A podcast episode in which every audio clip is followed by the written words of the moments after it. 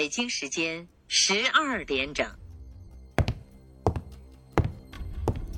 今夜，你是否因为失眠而辗转反侧？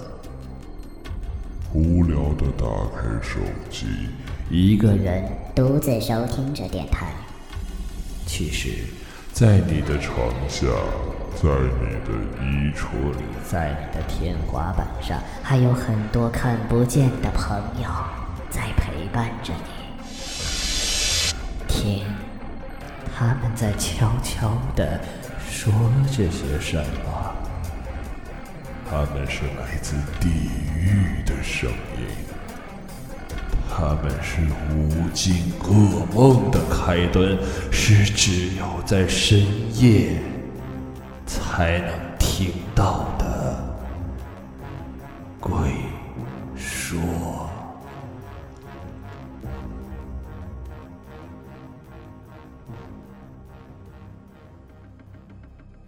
亲爱的听众朋友们，大家好，欢迎收听 Will Radio 网络电台。今天的故事叫做《倒着的女鬼》。有个乡下来的女孩是班上的超级资优生，因为成绩优异，所以高中毕业后被准许保送到台北某个出名的大学就读。乡下的女生既清纯又淳朴。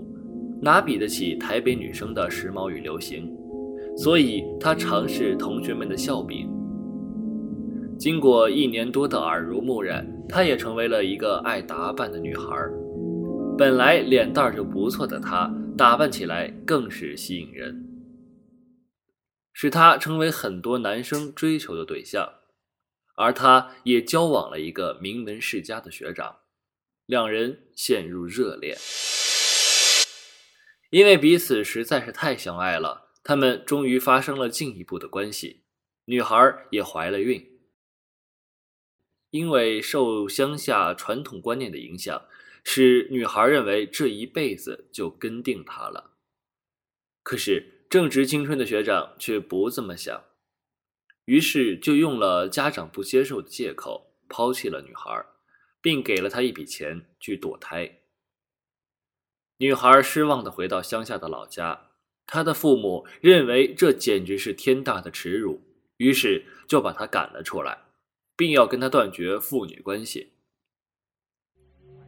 可怜的女孩在伤心之余，偷偷取了抛弃她的那位学长的一撮头发，放入上衣胸前的口袋，跳楼自杀了。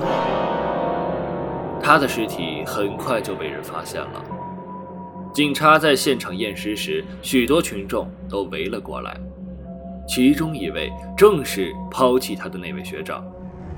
一个在现场的道士注意到了女孩胸前那一撮头发，道士似乎了解了，于是很不确定地问现场的一位青年与女孩是否有过什么关系。果然不出道士所料，这个人就是当时抛弃女孩的学长。那学长一五一十地说出了他是如何对待他的。道士对他说：“你完蛋了，绝对完蛋了。”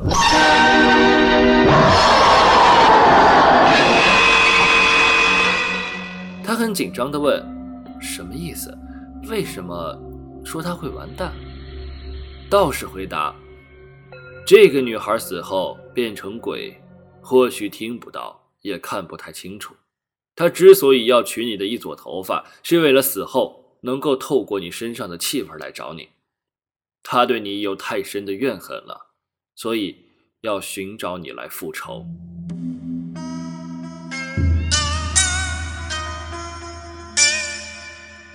那男的十分紧张，问道士是否有避免的方法。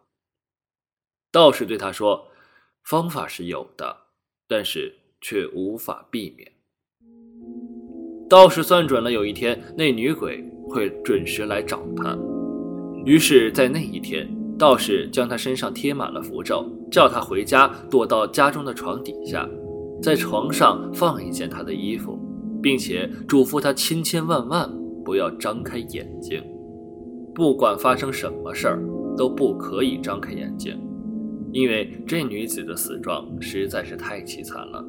你一张开眼睛，就算没被害死，也会被活活的吓死。他为了保住性命，就听了道士的话。到了女鬼会来的那一天，他整天都躲在床下，不敢出来。夜晚很快就来临了，当教堂的钟敲了十二下，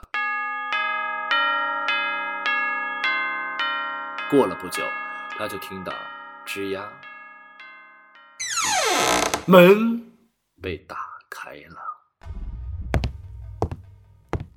砰砰砰，砰砰砰，那女鬼果然来了，砰砰。他听到这声音，马上想起道士说的：“绝对不可以张开眼睛。”他闭紧眼睛，捂上耳朵，祈祷天赶快亮起来。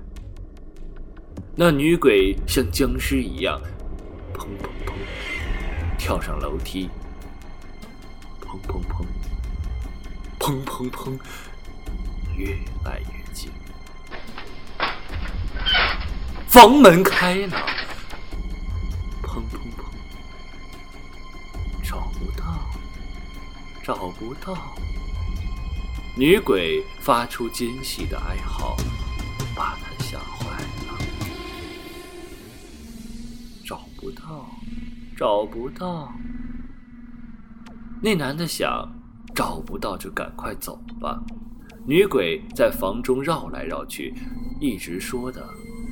找不到，那男的则是一边祈祷一边念着阿弥陀佛。突然，找到了，是一个凶狠粗糙的声音。什么？怎么可能会找到我呢？我完了，我完了！吓坏了，因为好奇心又不相信的心态，他将眼睛睁开了一个小缝。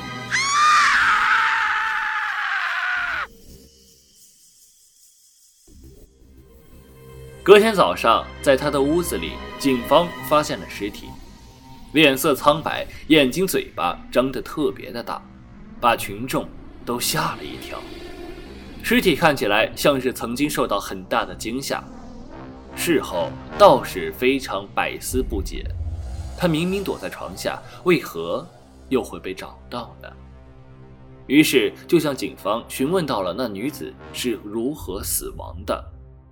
原来他自杀的时候是头先着地摔死的，道士恍然大悟，那女鬼是用头跳着去找那男生的，但是他却是头下脚上倒着跳，所以那男的躲在床下，反而更容易被找到。